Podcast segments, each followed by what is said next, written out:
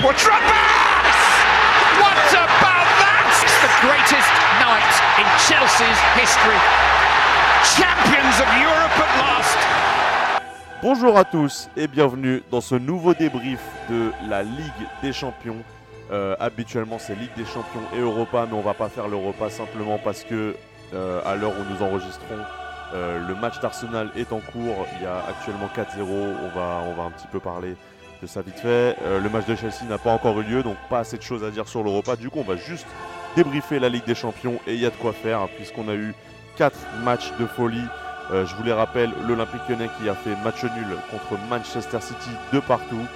on a eu droit à Manchester United qui a arraché cette, cette victoire et les 3 points et en même temps la qualification euh, contre les Young Boys de Berne à domicile. Euh, on a eu droit à Tottenham qui euh, prend aussi les 3 points en fin de rencontre contre l'Inter de Milan. Et le dernier match, l'affiche un peu de cette, de cette cinquième journée de Ligue des Champions de poule, le Paris Saint-Germain qui s'impose à domicile contre Liverpool.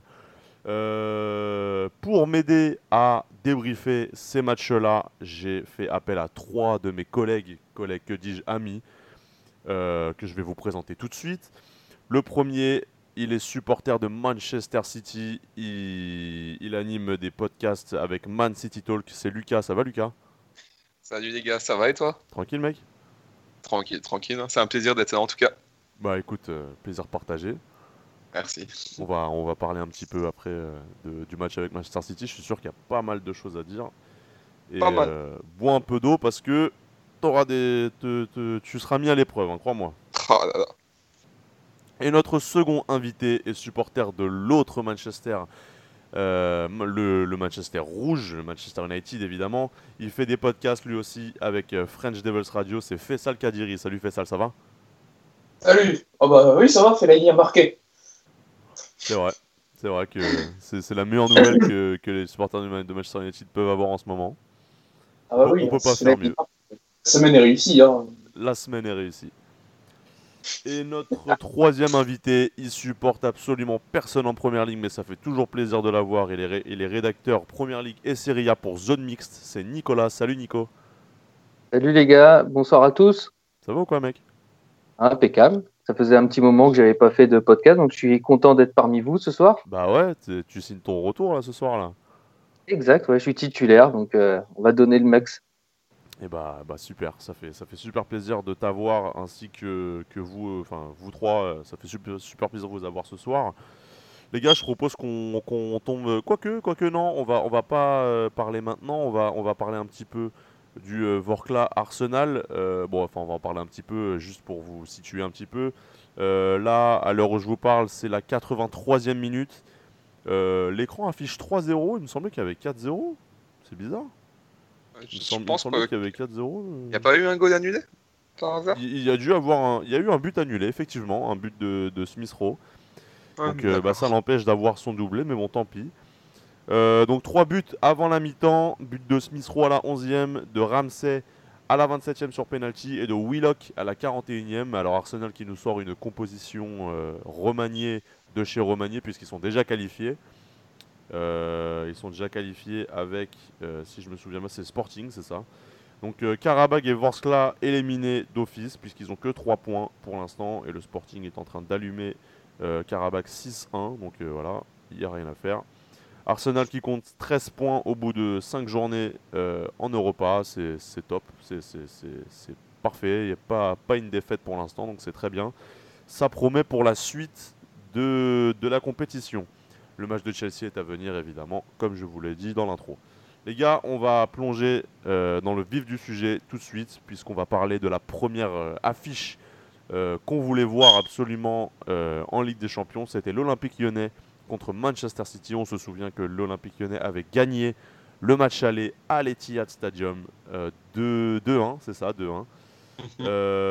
scénario un peu différent euh, au Parc OL puisque Manchester City a, pu obtenir le, point du nul, ce qui est assez ouf à dire.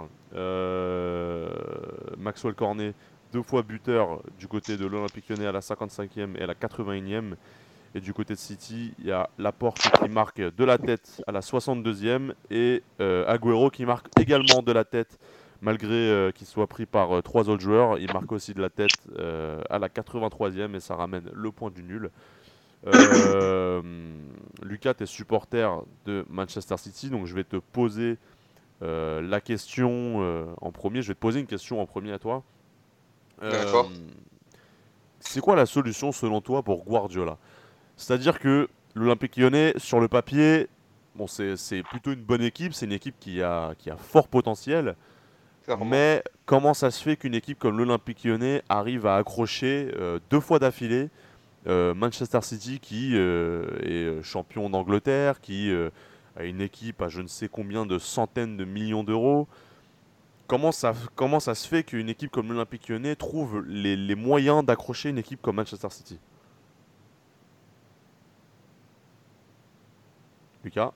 Ah, désolé, j'ai eu un problème de connexion chez moi. Non, je t'en prie, je t'en prie. Ah bah, en fait, la solution, je sais pas vraiment, mais ce que moi j'ai surtout l'impression, c'est qu'il y a un manque d'ADN de, Champions League du côté de nos joueurs. On n'a pas cette même agression que Lyon a, dû, a eu sur les deux matchs. Il y a eu un, énormément de pressing du côté de Lyon, il y a eu l'envie de couper des passes et euh, un pressing assez haut qui a coupé euh, Manchester City, un peu à l'image d'un Liverpool qui a des clés pour couper le jeu de Manchester City justement. Et c'est ça que j'ai vraiment l'impression qu'il manque chez nous, c'est un peu cette euh, rage de vaincre et cette, ce pressing constant et cette, ben, comme je viens de dire, surtout cette rage de vaincre. C'est ça que j'ai vraiment l'impression qu'il manque chez nos joueurs. Que Parce que c'est Ouais, vas-y, vas-y, vas-y. Parce que je trouve que c'est pas normal, avec tout le respect que j'ai pour Lyon, je trouve quand même qu'on a une meilleure équipe sur le papier. Bah, et c'est clairement pas normal qu'on prend que un point sur 6 et que Maxwell Cornet nous mette un triplé quand même. Avec tout le respect que j'ai, je trouve que c'est un peu. Moi, je suis encore un peu. Je suis encore dégoûté parce que bah, pour moi, Lyon, euh, je trouve que c'est quand même une bonne équipe, certes, mais sur le papier, c'est derrière Manchester City et je trouve pas ça normal qu'on prend que un point sur 6 face à eux. Surtout, on perd à domicile. C'est vrai, t'as raison, surtout que Maxwell Cornet n'est pas un titulaire de base. Euh, à l'Olympique lyonnais, bon, ça bouge euh, pas mal euh, dans, leur effectif, mais bon, Maxwell, Maxwell Cornet, déjà, qui devait partir cet été en Allemagne, ça s'était pas fait. finalement, il est resté. Genesio le fait jouer de temps en temps, et c'est vrai que c'est assez surprenant que Bruno, enfin que Pep Genesio plutôt, fasse jouer Maxwell Cornet à l'aller et au retour contre Manchester City. Donc déjà pour les Lyonnais, ça, devait être assez, euh, assez, euh, assez étrange de vouloir faire ça, mais bon, pourquoi pas. Il se trouve que ça a marché, et c'est vrai que c'est assez, euh, bon, pas scandaleux, mais c'est assez surprenant que qu'un mec comme Cornet puisse mettre des buts, et trois, contre Manchester City. Et encore, il aurait pu finir ce match avec un triplé alors qu'il rate quand même un open goal, mais qui te met des, grosses patates en dehors de la surface, filet opposé, voire même mieux quoi. C'est vraiment incompréhensible de foot parfois. C'est du Maxwell Cornet tout craché devant les cages, il peut te rater des trucs de fou. Et d'ailleurs, euh, c'est à cause de ça qu'ils ont perdu les deux dernières Europa League. Je ne sais pas si tu te souviens, l'OL contre l'Ajax. Il, rate, euh, il rate un truc euh, devant les cages. En plus, Lyon avait, avait fait la remontada, entre guillemets, pour revenir. Il manquait plus qu'un but et il rate un face-à-face. Pareil l'année dernière contre, contre Moscou, où Maxwell Cornet rate encore, rate encore un face-à-face devant les cages. Euh, je voulais juste te poser une autre question concernant Manchester City, pour, parce que voilà, ça reste Première Ligue quand même. Euh, il y a énormément d'absents du côté de City. Euh, juste, pour pas tous les nommer, il y a Bravo, De Bruyne, Jesus, Gundogan, Mendy, Bernardo Silva. Ça reste quand même de gros absents. C'est des gros, c'est des gros joueurs. Est-ce que tu penses quand même que City aurait dû gagner malgré les absences, ou est-ce que tu comprends quand même que, que l'exercice soit un peu plus compliqué bah, à leurs absences? Bah, clairement, euh, faut pas se cacher derrière les excuses des absents. Enfin, je veux dire, pour moi, ils auraient quand même dû gagner. Quoi. Il y a eu un gros manque d'implication et un gros manque de jeu. Moi, quand j'ai vu, c'était la première fois que je voyais un jeu aussi pauvre de Manchester City, voire plus pauvre que face à un Liverpool. c'est, je veux dire, allez, as, au milieu, tu as David Silva, Fernandinho, Sterling, et l'attaque, c'est Sané, Agüero, Marez. Je veux dire, c'est pas, c'est pas, c'est pas des no-name, quoi. C'est pas n'importe quoi, je veux dire. Donc, c'est clairement l'excuse des absents. Il faut clairement pas se cacher derrière c'est Manchester City a mal joué et bravo aux Lyonnais qui, ont surclassé Manchester City sur les deux matchs, clairement. Les gars, vous avez, euh, vous avez des remarques à faire concernant ce match? Justement, j'allais rajouter qu'en fait, euh, par rapport euh, au match aller, les, les, Citizens étaient avertis. parce qu'ils avaient eu déjà le, revers un peu surprenant euh, euh, au, match aller. Et là, franchement, j'ai trouvé que City euh, avait pêché dans un peu pareil sur les mêmes causes en fait, c'est qu'ils ont pris un peu de haut euh, en se disant bah euh, ouais c'est Lyon bah ça devrait passer quand même. Et je sais pas ouais comme tu disais euh, Lucas il y a un problème d'agressivité il y a pas eu de ils ont pas su répondre au, par le jeu au pressing imposé par les Lyonnais. Et ils ont été pris sur des phases de jeu des transitions rapides vers l'attaque en profondeur, bah, on a vu ouais, donc, euh, la, première action de Cornet que tu parlais, là, quand il tire sur le, sur le poteau. Euh, je sais pas, euh, c'est pas habituel du City qu'on voit euh, en première ligue ou, qu'on a vu même la saison passée sur les, sur les premiers matchs de Ligue des Champions. Et, c'est vrai que bah, s'ils veulent aller un, peu plus loin que les saisons précédentes, il va falloir mettre le bleu de chauffe et puis se retrousser les manches parce que s'ils produisent ce genre de prestations, ça ça, va, ça va encore finir euh, avant euh, les quarts de finale. Hein. Moi, c'est ça que j'ai grandement peur et que je suis pas du tout serein pour notre parcours en Champions League parce que c'est pas normal qu'en première ligue, on s'en sort face à un pressing ou un bloc défensif assez bas et c'est toujours pareil en Champions League. C'est ça qui est vraiment euh, bizarre avec Manchester City. je suis persuadé que c'est parce qu'il n'y a pas encore assez cet ADN de Champions League pour moi. Et là, ils s'en sortent avec deux coups de pied arrêtés. C'est ça qui est dingue. Et on a encore, c'est surtout grâce à un gros match d'Emeric Laporte parce que mm. défensivement, il était partout et euh, ça part de lui notre premier goal. Enfin, je veux bien que ce soit un défenseur euh, qui marque, mais parler d'un défenseur qui nous délivre un match, moi je trouve ça c'est ça qui est encore plus grave en fait. Moi je suis pas persuadé que ce soit. Euh, je vous écoute. Moi je suis pas persuadé que ce match nul soit tant anormal que ça. alors il y a beaucoup de raisons pour ça. Moi je, et je suis pas persuadé non plus que ce soit une raison de d'ADN européen. D'abord, il y a beaucoup d'absents, et moi je pense que ça a coûté très cher à City, déjà. De Bruyne et Bernardo Silva, je crois qu'ils étaient absents, ça coûte très cher, et Mendy aussi. Ensuite, moi je trouve quand même que cette équipe, alors on n'en a pas beaucoup parlé parce qu'il y en a qui ont fait pire, mais moi je trouve qu'elle a un peu raté son mercato. Ah, clairement. Mais je... Et que je pense que c'est ça. Et je pense que le titre de l'an dernier a été un petit trompe-l'œil. Et je pense qu'il y a des faiblesses qui auraient dû être gommées qui n'ont pas été. Euh, le poste de numéro 6 d'abord. Moi, je trouve que Fernandinho, il est sur la fin, et puis bon, il ouais. deux mots pour City quand il fait des mauvais matchs, bah, je trouve que City est moins bon. Mhm. Euh, je trouve que Marez s'intègre mal à City sur les matchs que je vois. Moi, je sais pas ce que tu en penses, Lucas, mais moi je pense que. Bah, pour Fernandinho, je suis complètement d'accord. Enfin, c'est incompréhensible que. Bon, c'est notre milieu défensif, il joue tous les matchs. Il a quand même 33 ans. Et c'est toujours incompréhensible qu'il continue à jouer tous les matchs. Je veux dire, ça, on était sur. Euh, enfin, moi, Marez, je suis pas forcément pour sa venue, mais ces matchs sont pas bons. Le problème, c'est qu'actuellement. Ouais, je suis désolé de te couper. Je te laisse. Vas-y, je veux juste ta confirmation. Il a du mal, Marez, en ce moment. Mais le problème, c'est qu'il n'est pas du tout constant. C'est, euh, Il passe d'un jeu euh, à Leicester ou contre-attaque, il passe tout droit, à un, jeu où City, c'est basé sur la possession et c'est face à des blocs défensifs. Et, euh, sur, mais, et c'est pas du tout constant. Et moi, le match contre Lyon, il m'a fait clairement péter un câble de voir marcher, trottiner, t'es pas au five. Ça m'a fait, ça m'a fait halluciner de voir ça. Et là, où, là où les stats te, te, te contredit un peu, te c'est ça justement. Euh, c'est qu'il est meilleur passeur de, de, Ligue des Champions pour l'instant. C'est ça justement, mais c'est ça qui est dingue, c'est que je suis pas content et c'est ah, ça qui m'énerve. Mais oui, mais bon, euh, moi je, je, suis pas sûr que ça veut dire grand chose. Mais euh, je veux juste revenir très rapidement sur un truc, c'est que c'est surprenant de les voir réussir en Première Ligue et pas en Ligue des Champions contre Lyon. Sur ce début de saison-là, est-ce que City a affronté une équipe du profil et du niveau de Lyon en première ligue? Moi, je pense pas. Ils ont affronté Liverpool, mais quand Liverpool, ils ont joué bien différemment. Ils ont joué plus défensif et moins, moins à l'abordage pour justement contrer Liverpool. Euh, et après, United, on n'en parle pas. Et les autres groupes, Tottenham, Tottenham, ils ont un peu de mal, mais ils ont quand même gagné. Moi, je trouve que c'est la première fois qu'ils affrontent une équipe qui a déjà un ADN européen, elle, qui, euh, qui, qui, est une équipe de coups en plus et qui peut faire mal à l'adversaire. Et je trouve qu'ils n'ont pas encore affronté ce genre d'équipe-là en première ligue. Donc moi, je trouve pas ça si surprenant que ça euh, de les voir prendre un seul point sur 6. Après, si on m'avait dit avant les deux matchs de pronostiquer, j'aurais probablement dit 4 points sur 6 ou 6 points sur 6. C'est ça, justement. il y a des explications, c'est ça que je veux dire, il y a des explications. En fait, c'est surprenant que seulement sur le papier, en fait. Oui. D'accord. Oui, voilà, c'est ça. Et du coup, euh, je voulais juste te poser une dernière question, Lucas, avant qu'on avant qu'on passe au match suivant.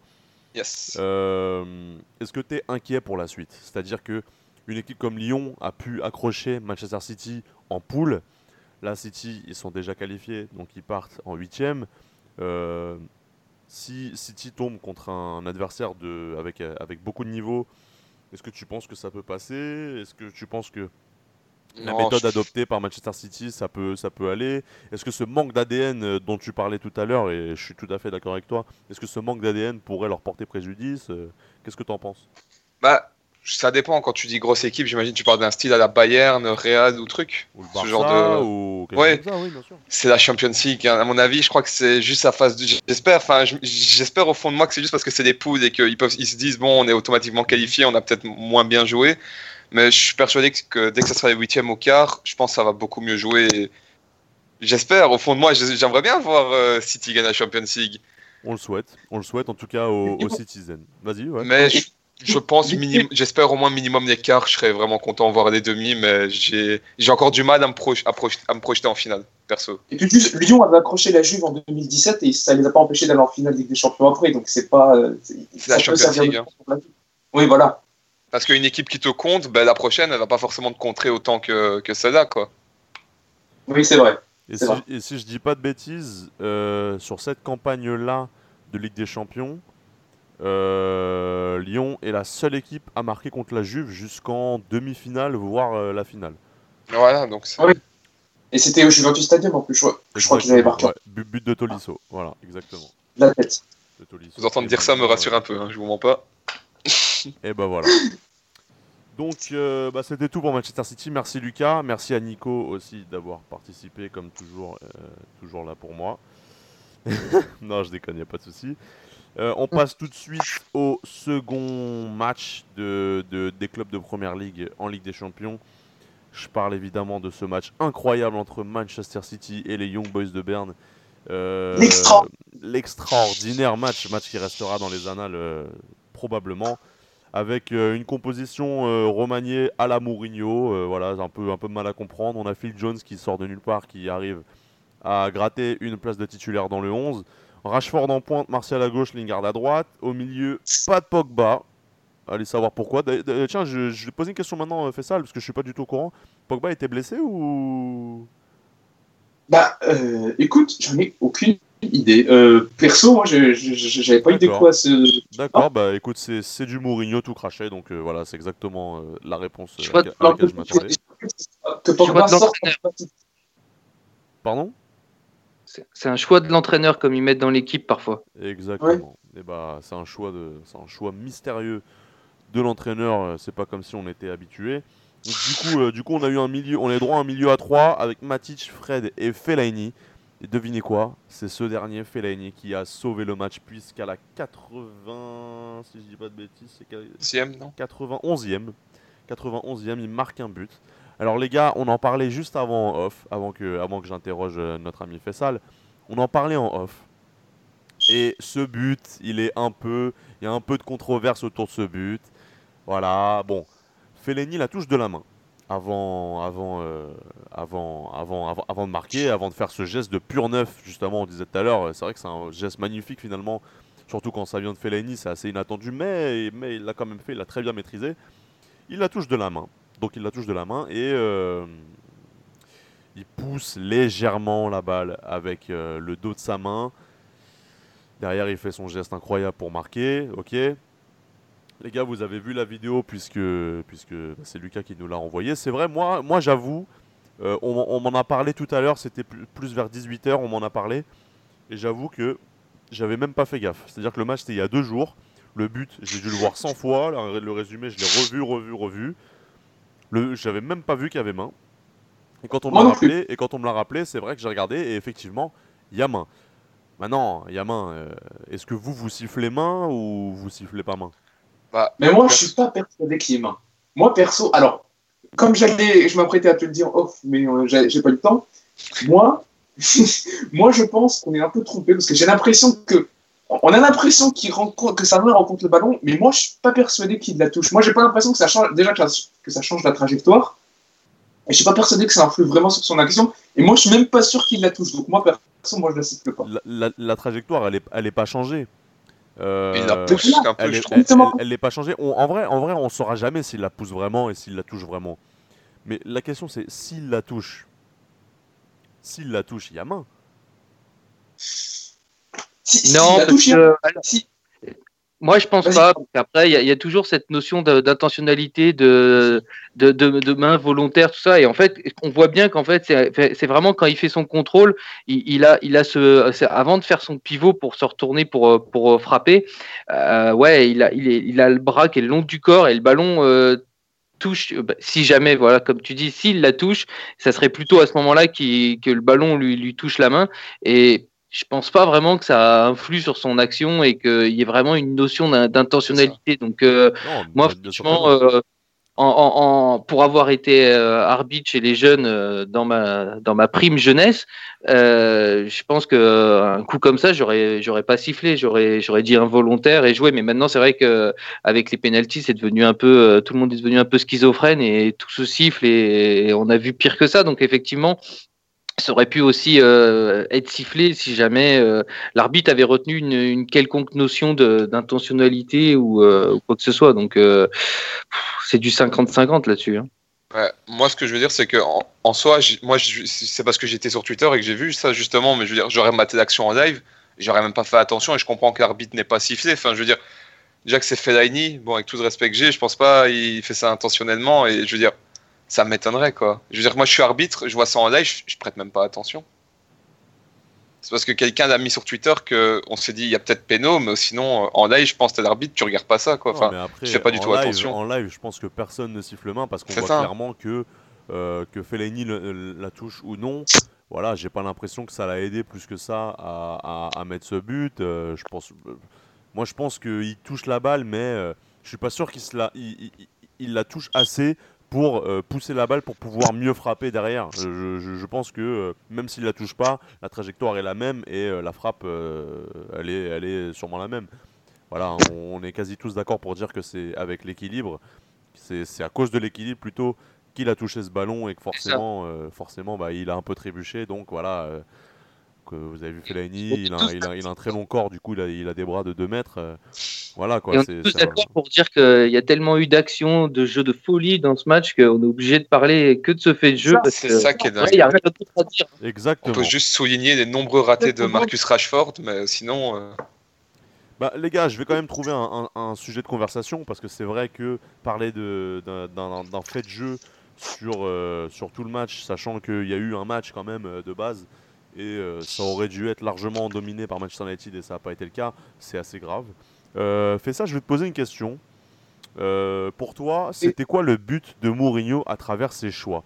Pourquoi un mec comme Phil Jones a le droit d'être titulaire et pas un mec comme Eric Bailly qui, sur le court terme, a prouvé un peu plus de choses que Phil Jones euh, bon, après, on a euh, Victor Lindelof qui, euh, qui était absent, apparemment, Rojo aussi.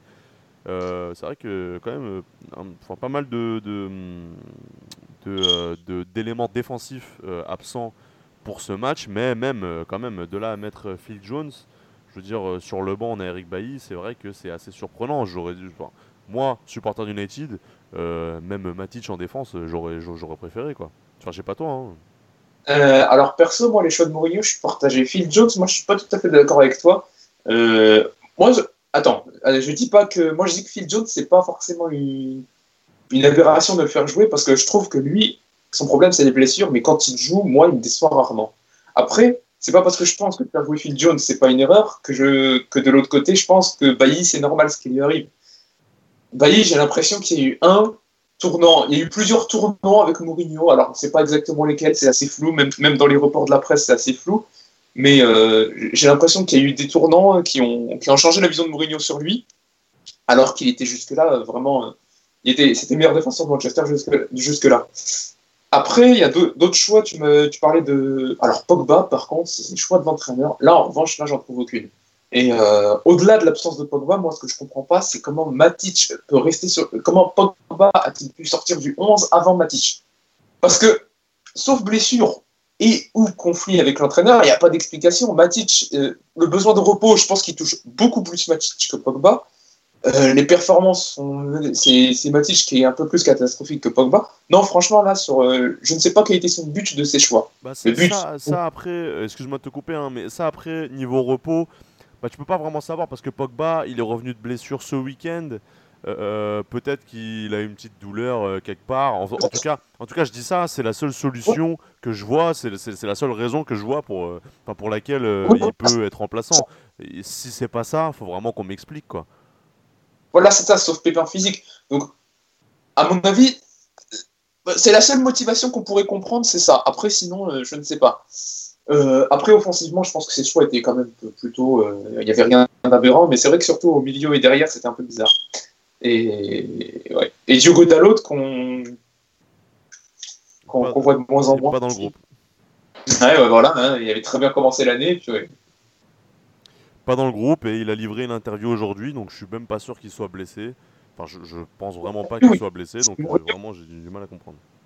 Une interview où il disait que c'est Mourinho qui l'a poussé à venir à Manchester en plus. Ouais, mais non, mais moi je suis comme toi, la logique de ses choix, j'ai eu un peu de mal à la comprendre. Je pense qu'il voulait gagner le match, évidemment, mais c'est tout. je pense que c'est tout, ce que je, c'est tout ce que je sais de ses choix. Les gars, on va pas, on va pas chercher à épiloguer plus que ça sur ce, sur ce match de Manchester United, à part que c'est euh, un bis repetita du match de ce week-end contre Crystal Palace.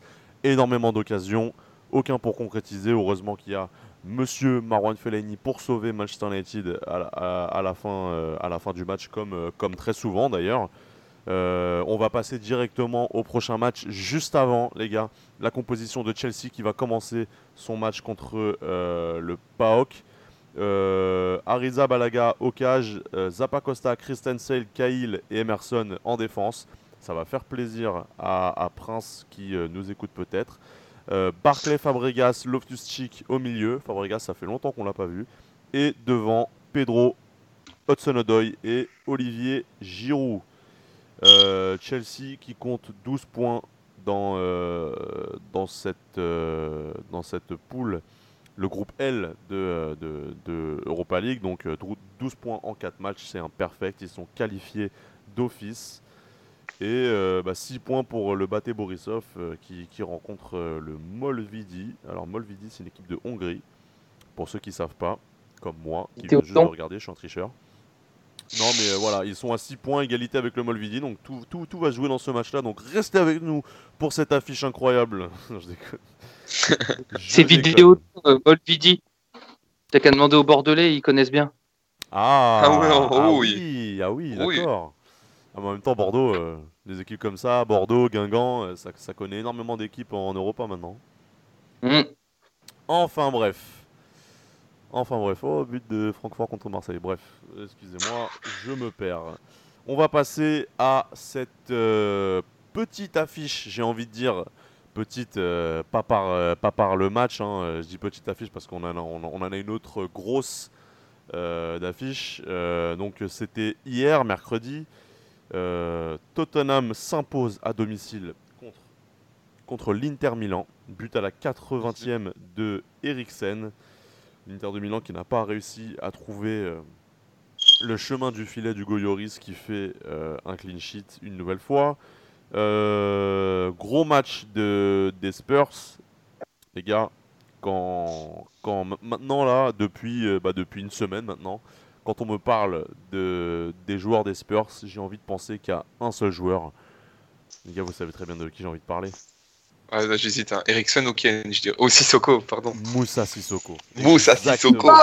Il nous a fait un match de folie contre Chelsea et il a recommencé bis repetita pour lui aussi. Euh, hier soir contre l'Inter de Milan, il a fait un match de psychopathe, franchement des récupérations euh, basses, euh, il, a, il a remonté le terrain avec la balle pour donner des, ballons très intéressants. les gars, vous avez pensé quoi de, ce match-là? Non, je vais vous poser une question sur Sissoko justement, vu qu'on vu, vu qu'on était sur lui. D'accord. Sissoko pour vous, est-ce qu'il y a vraiment moyen qu'il gratte euh, une place de titulaire dans ce 11, sachant qu'au milieu, on a quand même du monde. On a Dembélé qui est blessé, malheureusement. Euh, mais on a, on a quand même du Eriksen, on a, du Lamela qui peut jouer au milieu, mais qui joue un peu plus offensif, euh, comme, bah, comme Dele Ali, justement. Est-ce que, est que vous pensez quand même que, à force, parce que c'est pas la première fois quand même que Sissoko sauve les Spurs de Tottenham, est-ce que, vous pensez quand même qu'à force, il peut, quand même gratter une place de titulaire dans ce 11 Bien sûr, bien sûr. Alors, trêve de, sans plaisanterie, hein. là j'ai commencé un peu ironiquement, mais sans plaisanterie, Un Sissoko à ce niveau, c'est une bouée de sauvetage pour Pochettino, qui a des problèmes de milieu de terrain vraiment abyssaux depuis très, enfin depuis très longtemps, depuis quelques mois. Euh, Wanyama, depuis sa blessure, a du mal à revenir au niveau qu'était le sien de protection, de bien protéger la défense. Euh, Dembélé, physiquement, il commence un peu à s'user. C'est même pas, il est un peu usé physiquement, il a du mal à enchaîner les matchs, il est souvent blessé. Il reste quoi? Il reste d'ailleurs, il reste Harry Winks. Et Harry Winks qui n'est pas très constant, je trouve. Qui, est jeune et qui, qui, manque de constance. Donc franchement, un Sissoko à ce niveau-là, c'est une et ça fait ça fait depuis qu'il est arrivé depuis deux ans maintenant qu'il attend de ce niveau. C'est une bouée de sauvetage immense pour Pochettino et pour moi, s'il reste à ce niveau-là, il va la trouver sa place titulaire dans ce club. Vous battez pas les gars. S'il te plaît. Allez-y, allez-y, allez-y, je vous, je vous laisse, je, vous laisse débiter sur ce match, hein, vraiment. Ah bah moi je vais juste, je vais juste rebondir sur Sissoko. Bah, c'est un grand Moussa Sissoko comme euh, on a tous dit. cette soirée c'était un tank, récupération, tout partait de lui. La contre-attaque ça vient de lui, le goal vient de lui aussi. S'enfermer avec 4-5 joueurs de l'Inter et euh, décaler sur, euh, je crois que c'est Lamela qui fait la passe à Eriksen si je me trompe pas. Non, c'est Délé. C'est DD Oui, euh, merci. Bah, du coup, il s'enferme avec 4-5 joueurs sur lui. Du coup, il y a un seul joueur sur DD. Il se retourne, il fait passer à Ericsson qui a juste à allumer le gardien. Certes, les joueurs de l'Inter reviennent. Euh, sur, le côté en plus. Exact. Et donc, euh, et, pour une fois aussi, ce qui est bien avec Moussa Dembélé, c'est qu'il courait bien sans pousser trop la balle aussi. C'est vraiment un match XXL contre lui et c'est peut-être son match référence en, en Europe pour l'instant. Hormis des matchs avec l'équipe de France, bien sûr. Merci les gars. Je vais vous poser quand même une dernière question sur ce match. Euh, on, va, on va essayer d'enchaîner euh, assez vite pour pouvoir avoir plus de temps pour euh, le, dernier match Paris Saint-Germain contre Liverpool. les gars, je sais pas si vous avez vu le classement, mais en gros, Barça est déjà qualifié d'office avec 13 points en 5 matchs. Donc premier du, classement de ce groupe B. Et à la deuxième place, égalité, on a Tottenham et l'Inter. Alors Tottenham a à une différence de bus, euh, de, bus, de, de but euh, meilleur que l'Inter Ouais, du coup, oui. Ah, ouais, ouais, du, coup, du coup, meilleur que l'Inter, exact. Est-ce que vous pensez quand même que c'est quand même faisable, sachant que euh, l'Inter va, l'Inter, Tottenham va rencontrer Barcelone au Camp Nou au prochain match, mais sachant que voilà, le Barça est déjà qualifié, donc c'est tout à fait possible qu'ils nous sortent quand même une, une, équipe B avec, euh, avec des joueurs comme Mounir, comme, euh, comme euh, je sais pas, Denis Suarez, des, des, mecs comme ça qui vont, qui vont sortir. Est-ce que vous pensez que Tottenham peut quand même aller chercher cette victoire au Camp Nou? Parce que c'est jamais évident de gagner au Camp Nou, même si l'année dernière ils l'ont fait à Bernabeu, ils peuvent très bien le refaire au Camp Nou. Mais est-ce que vous pensez, est-ce que vous, vous pensez que ils vont le faire? Est-ce que est-ce que l'Inter arrivera à se faire accrocher par le PSV Eindhoven? Parce que le PSD, PSV Eindhoven, on n'en a pas parlé, ils sont quatrième du classement, ils sont éliminés d'office puisqu'ils n'ont qu'un seul point. Euh, ouh là là, Karius vient de prendre un but incroyable à l'instant là. Karius, on, pense à toi d'où tu es? Courage. Euh, Courage, sois fort. oui, tu peux le faire. Alors, moi, il y a deux raisons surtout d'espoir pour eux. C'est que je crois que c'est juste avant, ou peut-être juste après, mais je suis pas sûr, mais je crois que c'est juste avant ce match. Barcelone va jouer le derby contre l'Espagnol Barcelone. Ah, c'est un, détail important que j'avais pas noté, bien vu. Ah, c'est pas rien. Et voilà. Et deuxième chose, c'est euh, le match du Betis Séville contre le Barça euh, au Camp Nou. Le Betis qui avait mangé le Barça. Donc si, si Tottenham fait, peut jouer de leur manière, ils pourront le faire. Ils avaient fait un partout au Bernabeu l'an dernier. Ils n'avaient pas, ils pas gagné, ils avaient fait un partout.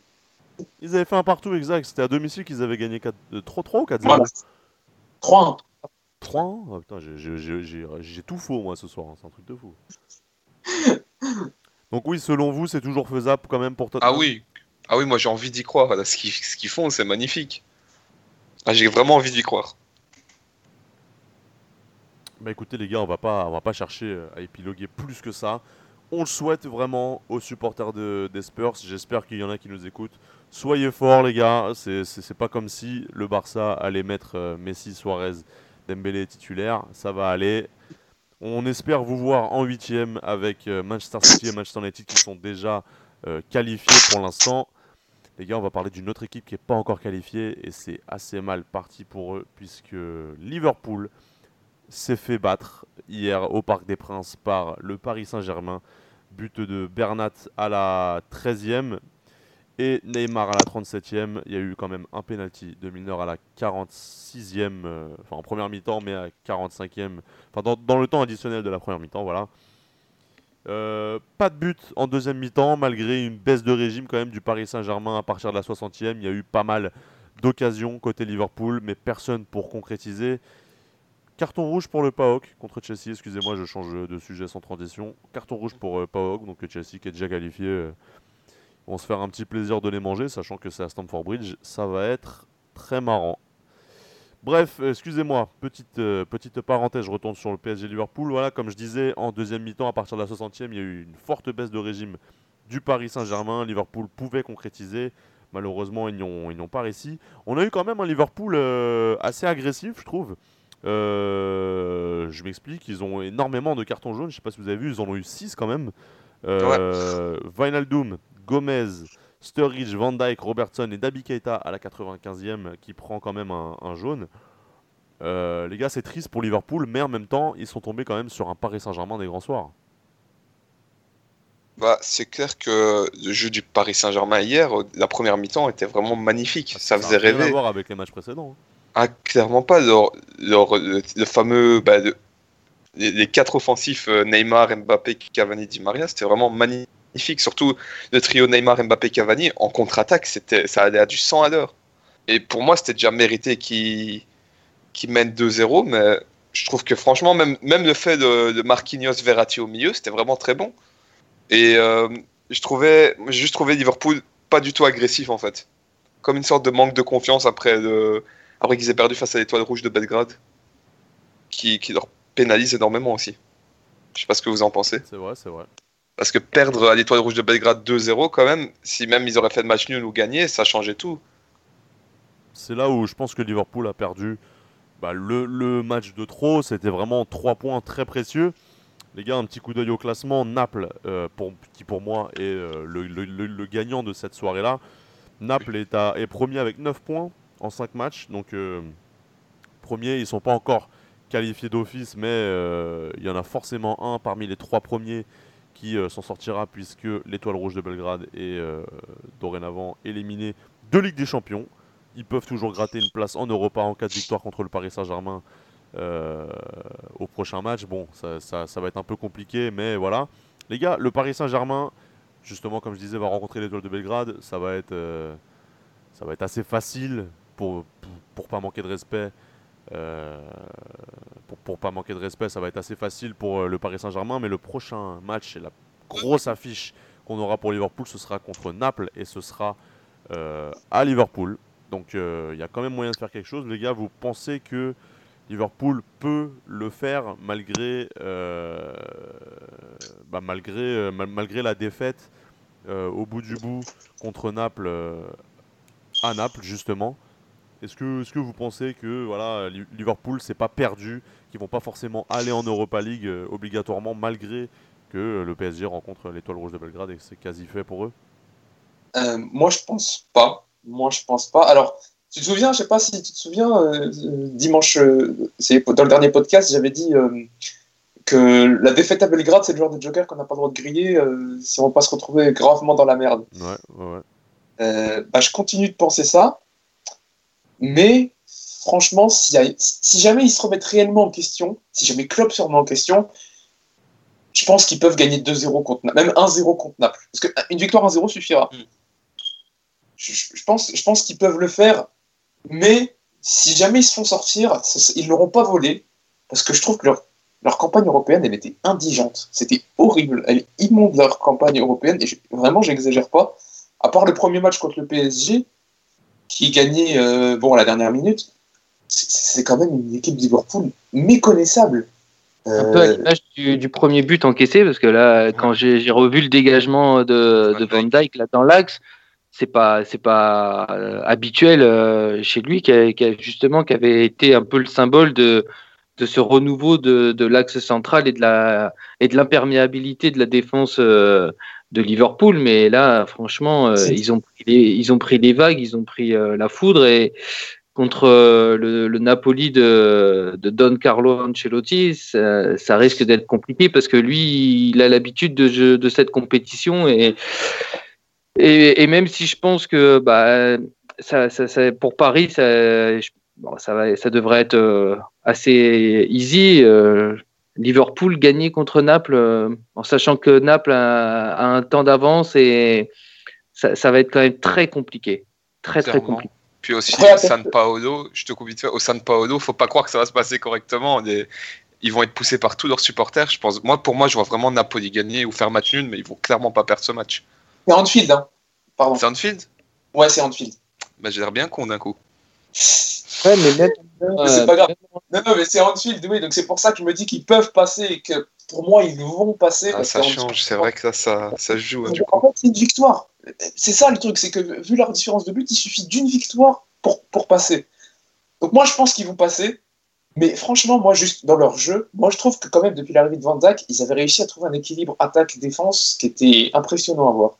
Mais depuis, je trouve, depuis quelques mois et depuis même la blessure de Keita, je trouve qu'ils sont tombés dans l'excès inverse. C'est-à-dire qu'ils sont, ils sont tellement contents d'avoir retrouvé une solidité défensive que, offensivement, c'est devenu plat.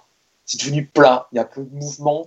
Salah, c'est, Salah, c'est loin d'être le joueur qu'on a vu l'année dernière. Il y, a, il y, a moins de créativité, il y a moins d'occasions. Alors défensivement, c'est toujours solide, mais comme ça concède plus, comme le milieu de terrain conserve moins bien le ballon, euh, forcément, ça va plus euh, concéder d'action. Et bah, du coup, ça va donner ce genre de prestation comme hier, qui était, il euh, n'y a rien à, y a rien à retirer, il y a presque rien à retirer. Fais tu parlais de Salah, je, je, je, te contredis un petit peu. Il euh, y, y, a quand même du mieux quand même pour Salah en ce mois de, en ce mois de, de novembre. Euh, c'est lui qui débloque la situation ce week-end euh, lors de leur victoire 3-0. il marque pas mal de buts quand même dans, dans ce mois de novembre. Alors c'est vrai que le mois d'août et le mois de septembre, enfin septembre-octobre en tout cas, c'était c'était un peu désertique pour, pour Mohamed Salah. Mais là, il revient plutôt bien quand même. Et, et finalement, c'est comme, comme, comme, le, comme la saison dernière finalement.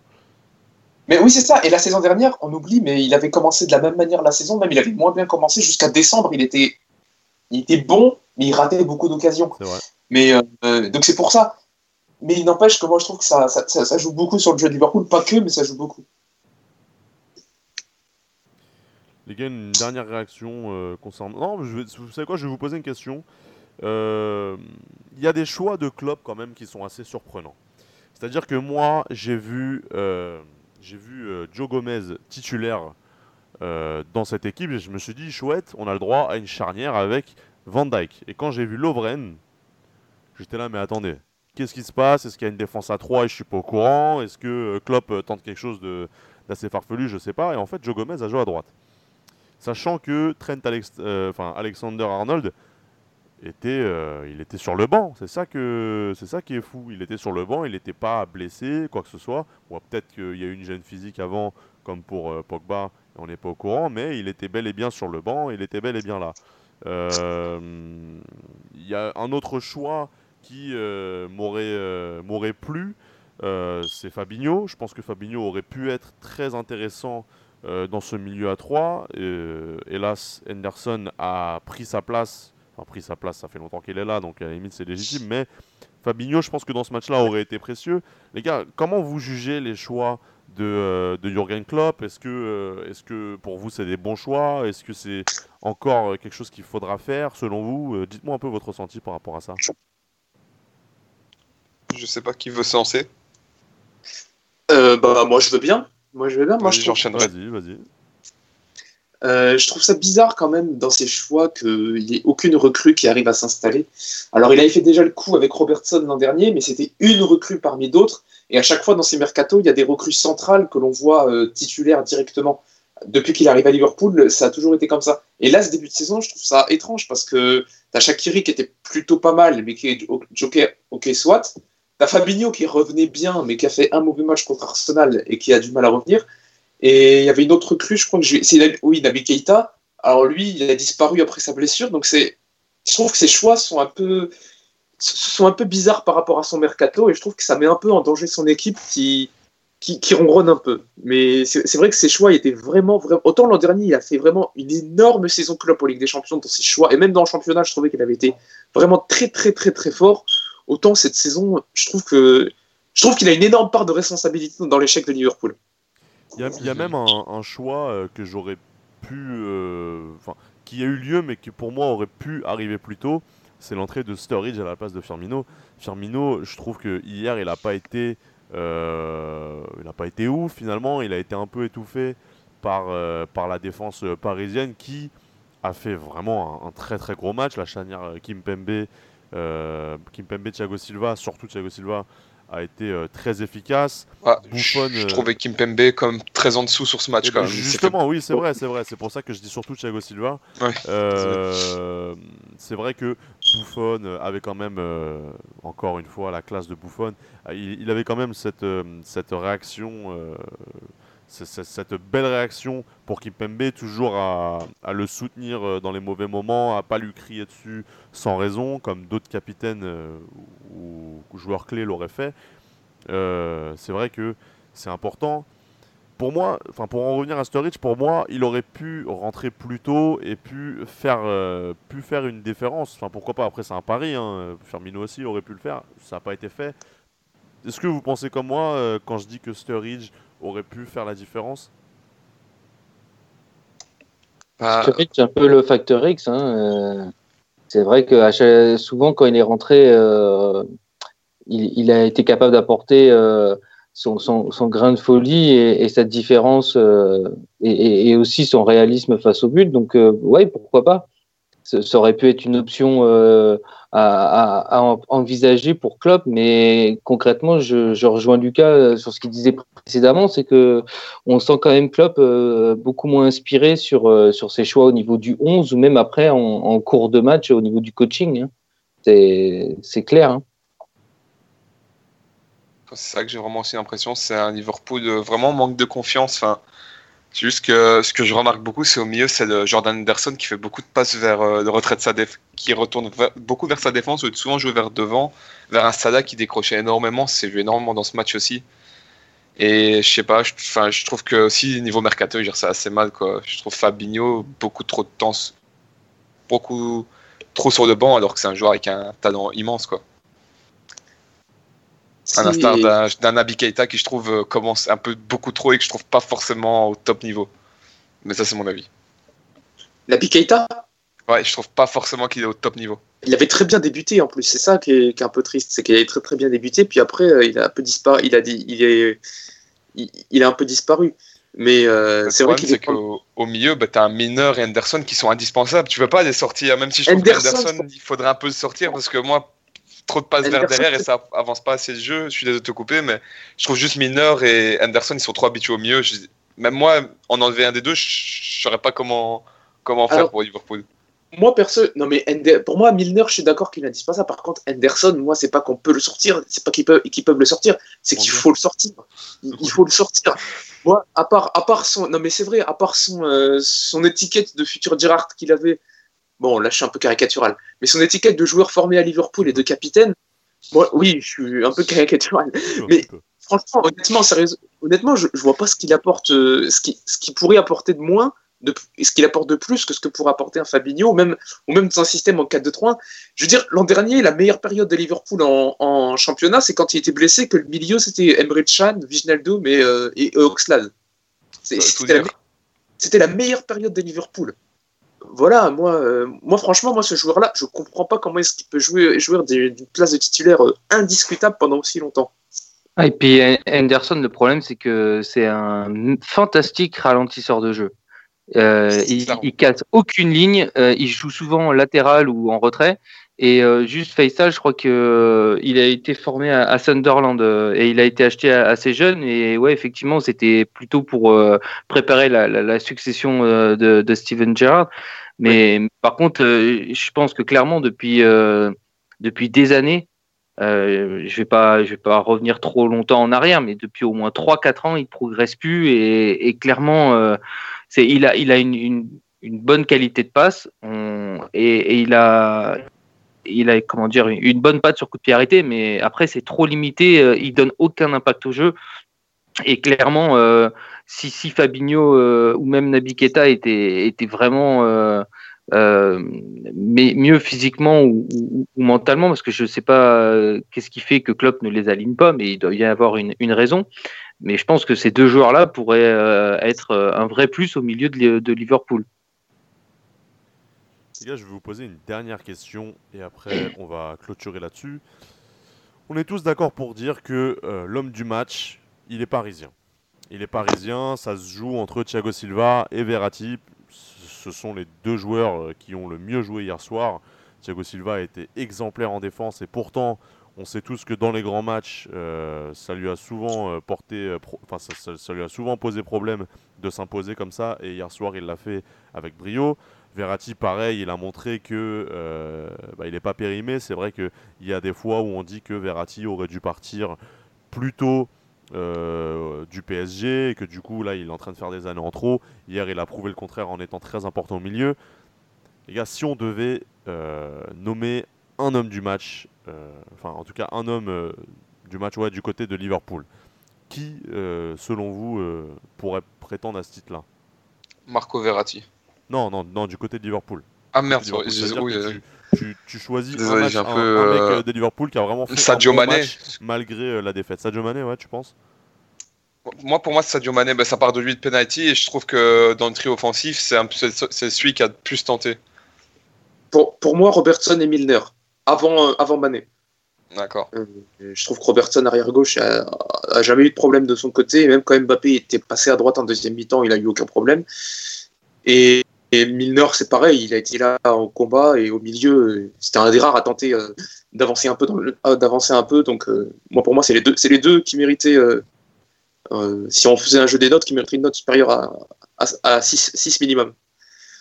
Nico, très rapidement. Eh ben oui, ben pareil que Faisal. Voilà. Et eh ben moi les gars. Pas faire ouais, et eh ben moi les gars, vous savez quoi? J'ai un joueur, j'ai un autre joueur. J'ai Allison.